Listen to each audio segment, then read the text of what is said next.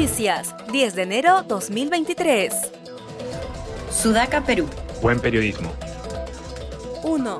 El presidente del Consejo de Ministros informó en rueda de prensa que hoy irá a Puno una delegación de alto nivel del Ejecutivo, buscando diálogo.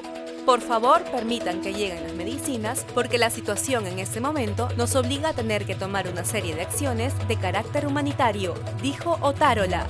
2. Terroristas de afiliación desconocida retuvieron y atacaron una unidad de patrullaje de la Policía Nacional que realizaba rondas de vigilancia por la urbanización Tambopata en Juliaca, Puno, informó el Ministerio de Interior mediante un comunicado. La unidad iba con dos policías a bordo, los cuales fueron agredidos por una turba que los desarmó y obligó a permanecer dentro del patrullero. Horas después, fue hallado el cuerpo carbonizado de un suboficial de la policía, aún no identificado.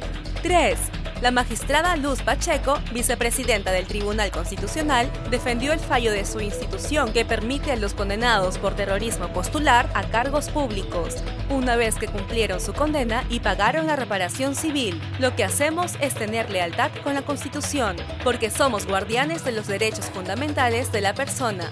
Sé lo que ha sido el terrorismo, pero la Constitución dice claramente que después de reconocer el derecho de la vida, el segundo es la igualdad ante la ley. Agregó. 4. El gobernador de Ayacucho, Wilfredo Oscorima, aseguró que el Movadef está incitando a la población a que haga las movilizaciones, sobre todo en zonas donde imperan la pobreza y la desigualdad. También indicó que la ciudadanía del sur del país ha tomado conciencia que los paros y bloqueos no llevan a nada. 5. El cardenal Pedro Barreto afirmó que la población clama por paz y por justicia y quiere dejar de lado los enfrentamientos. El cardenal indicó que se debe separar la idea de tener derecho a la protesta con el deber de cuidar la vida y la propiedad privada, ya que se necesita buscar el diálogo para solucionar los problemas, pero sin cometer destrozos ni actos delictivos. Sudaca, Perú. Buen periodismo.